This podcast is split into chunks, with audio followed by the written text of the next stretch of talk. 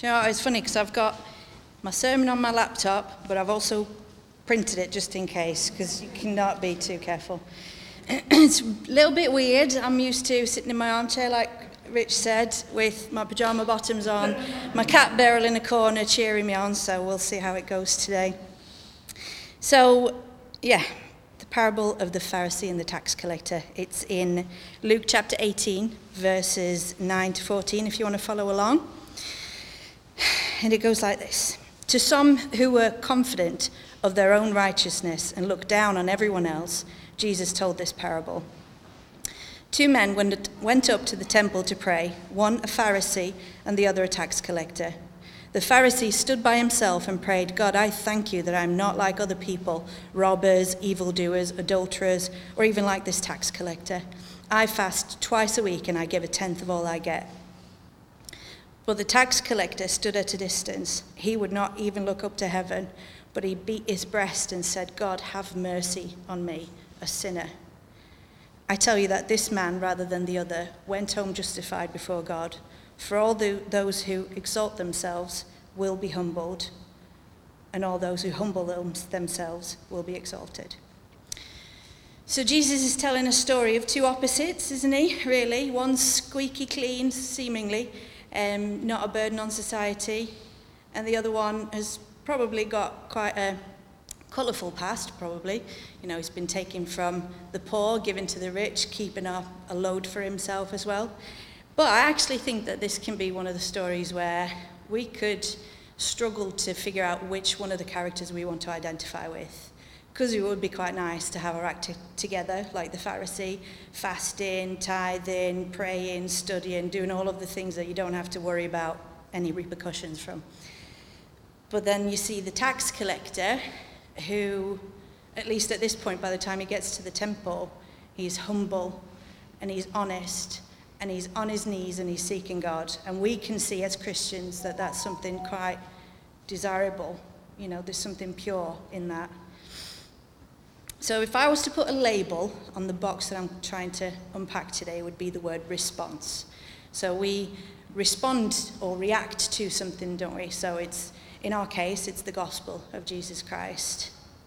Um, and I, I know I've said it before Jesus dying on the cross is something so massive, isn't it? Something of that magnitude should create a life changing response in us. It should, you know, change how we look at each other and how we treat each other, how we think about each other.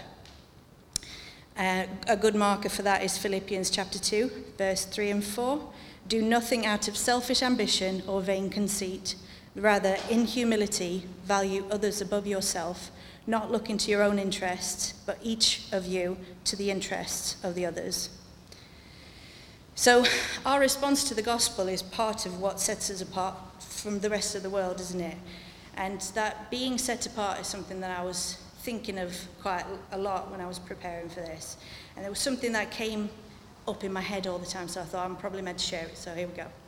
So, know I told you before I worked in a, in a bar in Chesterfield, and we also served coffees. And there was a group of ladies that used to come in every week, same day, same time, on the, on the dot, um, in their 60s, 70s probably.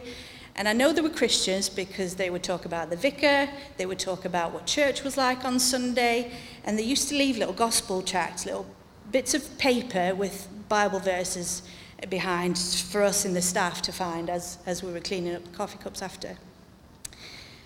And that's all well and good, but the problem I had with this was they were terrible to deal with.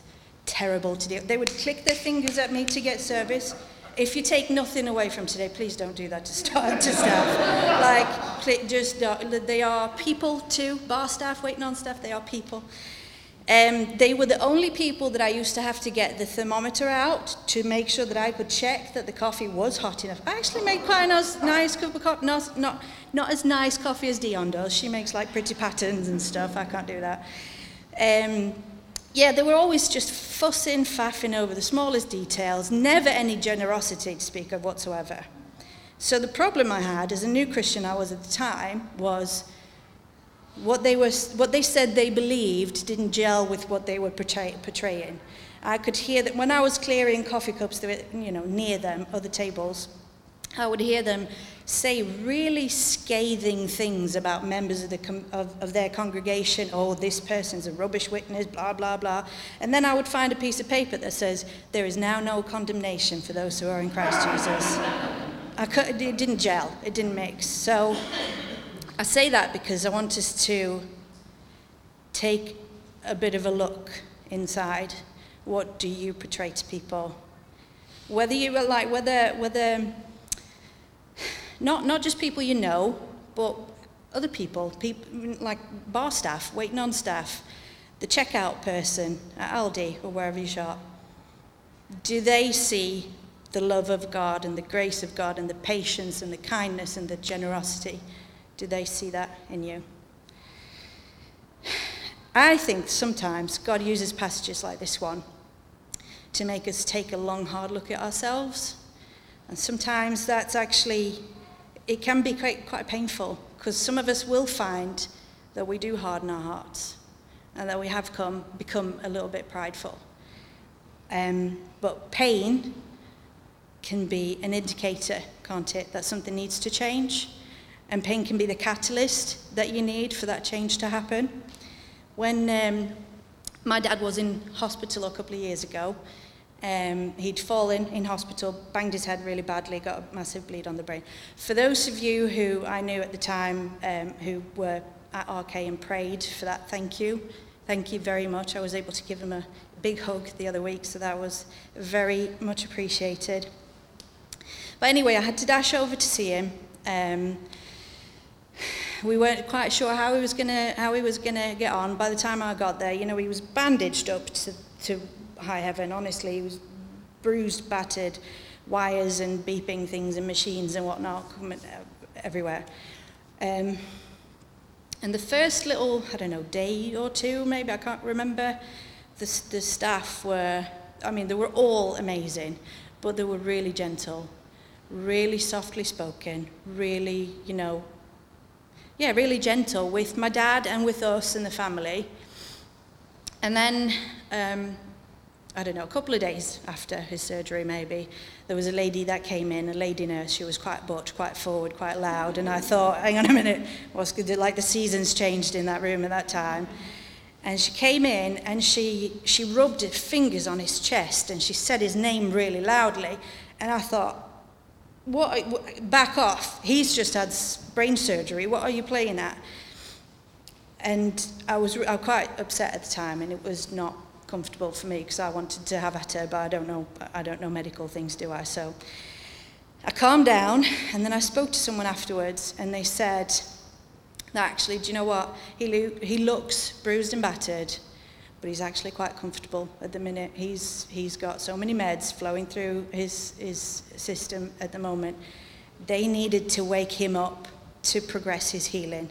Because you can't learn to walk again if you're sleeping. You can't learn to talk or use a fork or his favourite things now is eating ice cream and making coffee. You can't do that if you're asleep. So at some point, actually, you do need a little bit of a, a catalyst to progress.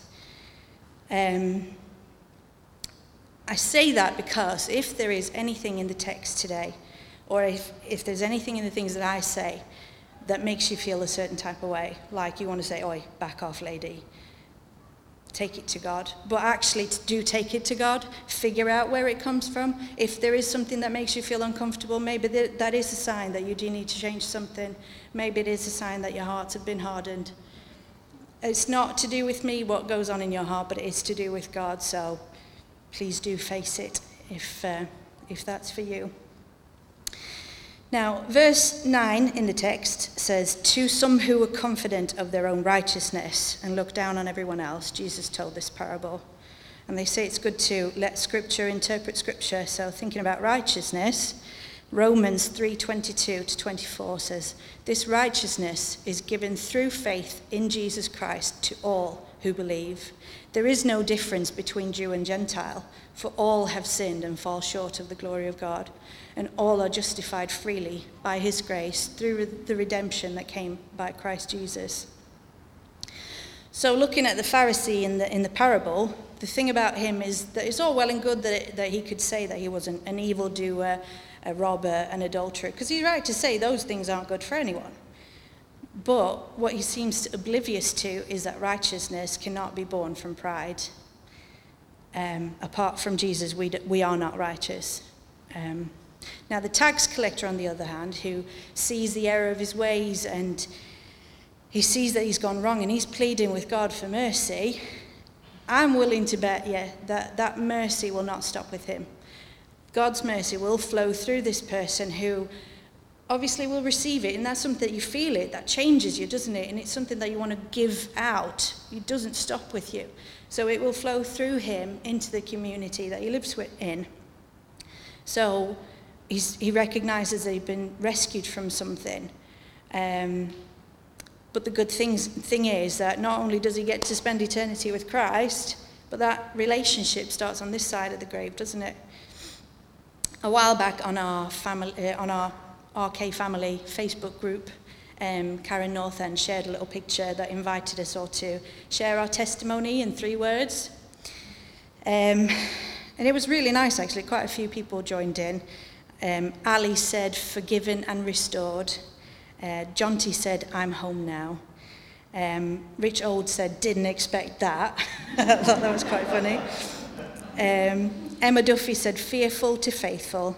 I said, rescued from myself. And I loved reading all those comments because it just showed that we've, we've all come from somewhere. We've all been rescued from something.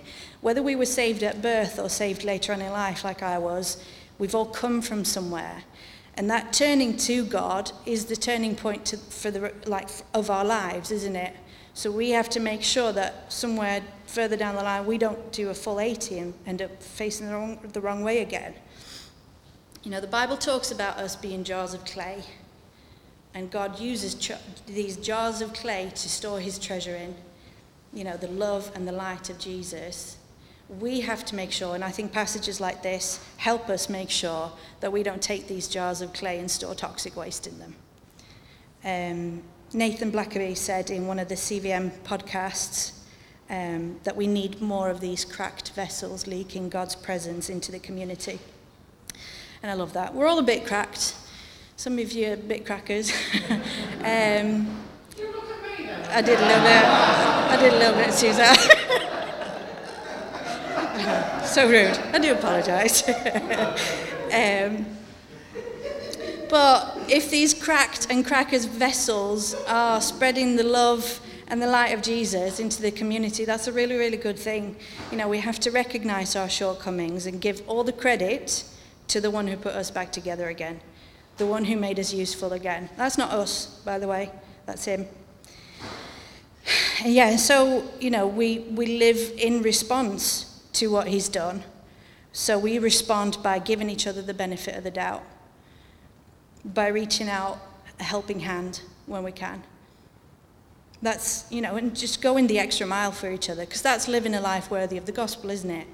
I think that phrase, living a life worthy of the gospel, can be quite loaded because it'll mean something different to all of us, I think. We, we all have like a, a different image of what that will look like.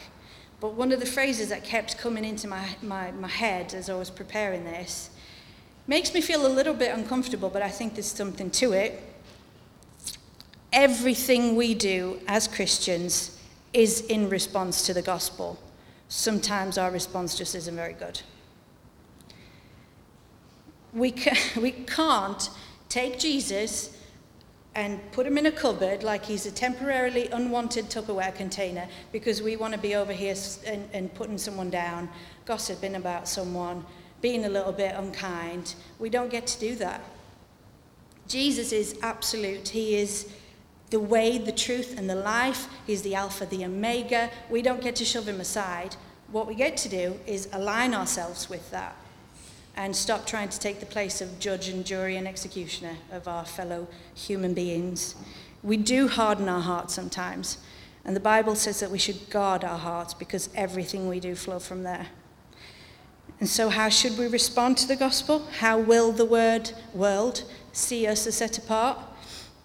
John chapter 13, 35 says, By this everyone will know that you are my disciples if you love one another. So, loving one another means loving the people outside of these walls as well. And I know at the moment we're in a bit of a, a time of waiting. We're waiting for a building, we're waiting for a pastor. Both of those things are on the card, and that's a really, really good thing. But the waiting in itself is uncomfortable. It can be uncomfortable because you don't like change, you don't want it to come. Or it can be uncomfortable because you want change and you want it now, please. But regardless of what, what, where you're at between those two ends of the scale, if you like, what do we do in the meantime? We praise the Lord because it doesn't matter what building we're in and who's in the building with us, He's good. Regardless of what our circumstances are, He is good. And secondly, I think we get on with our business like He's in charge and He is control, in control, and He's given us something to get on with, hasn't he? Hasn't he? Because there are people out there living lives that directly affect ours negatively because if we leave the tax collectors out there, they're going to keep collecting taxes. And they are facing a Christless eternity, and that's where we need to step in, don't we? And in the next chapter of Luke, chapter 19, we get told what Jesus did with the tax collectors when he meets Zacchaeus. And it says, um, Jesus entered Jericho and was passing through. A man was there by the name of Zacchaeus. He was a chief, chief tax collector and was wealthy. He wanted to see who Jesus was, but because he was short, he could not see over the crowd. I have no idea what that's like, by the way. so he ran ahead and climbed a sycamore fig tree to see him, since Jesus was coming that way. When, when Jesus reached the spot, he looked up and said to him, Zacchaeus, come down immediately. I must stay at your house today. So he came down at once and welcomed him gladly. All the people saw this and began to mutter, He has gone to be the guest of a sinner. But Zacchaeus stood up and said to the Lord, Look, Lord, here and now I give half of my possessions to the poor, and if I have cheated anybody out of anything, I will pay back four times the amount. Jesus said to him, Today salvation has come to this house, because this man too is the son of Abraham, for the Son of Man came to seek and to save the lost. Jesus is amazing, isn't he? He just did those things that we like, oh, balk at a little bit. But actually, reading that, we can see that that's good news for us too, because it means that we're not written off. We get the second chance and the third chance. He will never turn us away, never forsake us, but we should humble ourselves and admit that we get it wrong sometimes and admit that we are hopeless without Him. So I just want to add, though, as I'm about to finish, that the Pharisee isn't written off. He needs the gospel too.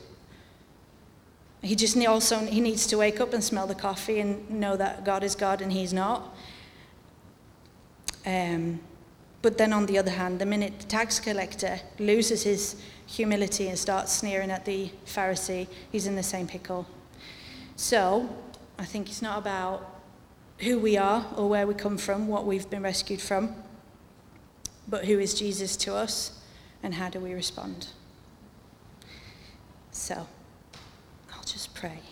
Um, Father, I pray that you will help us to face the uncomfortable and messy corners of our hearts.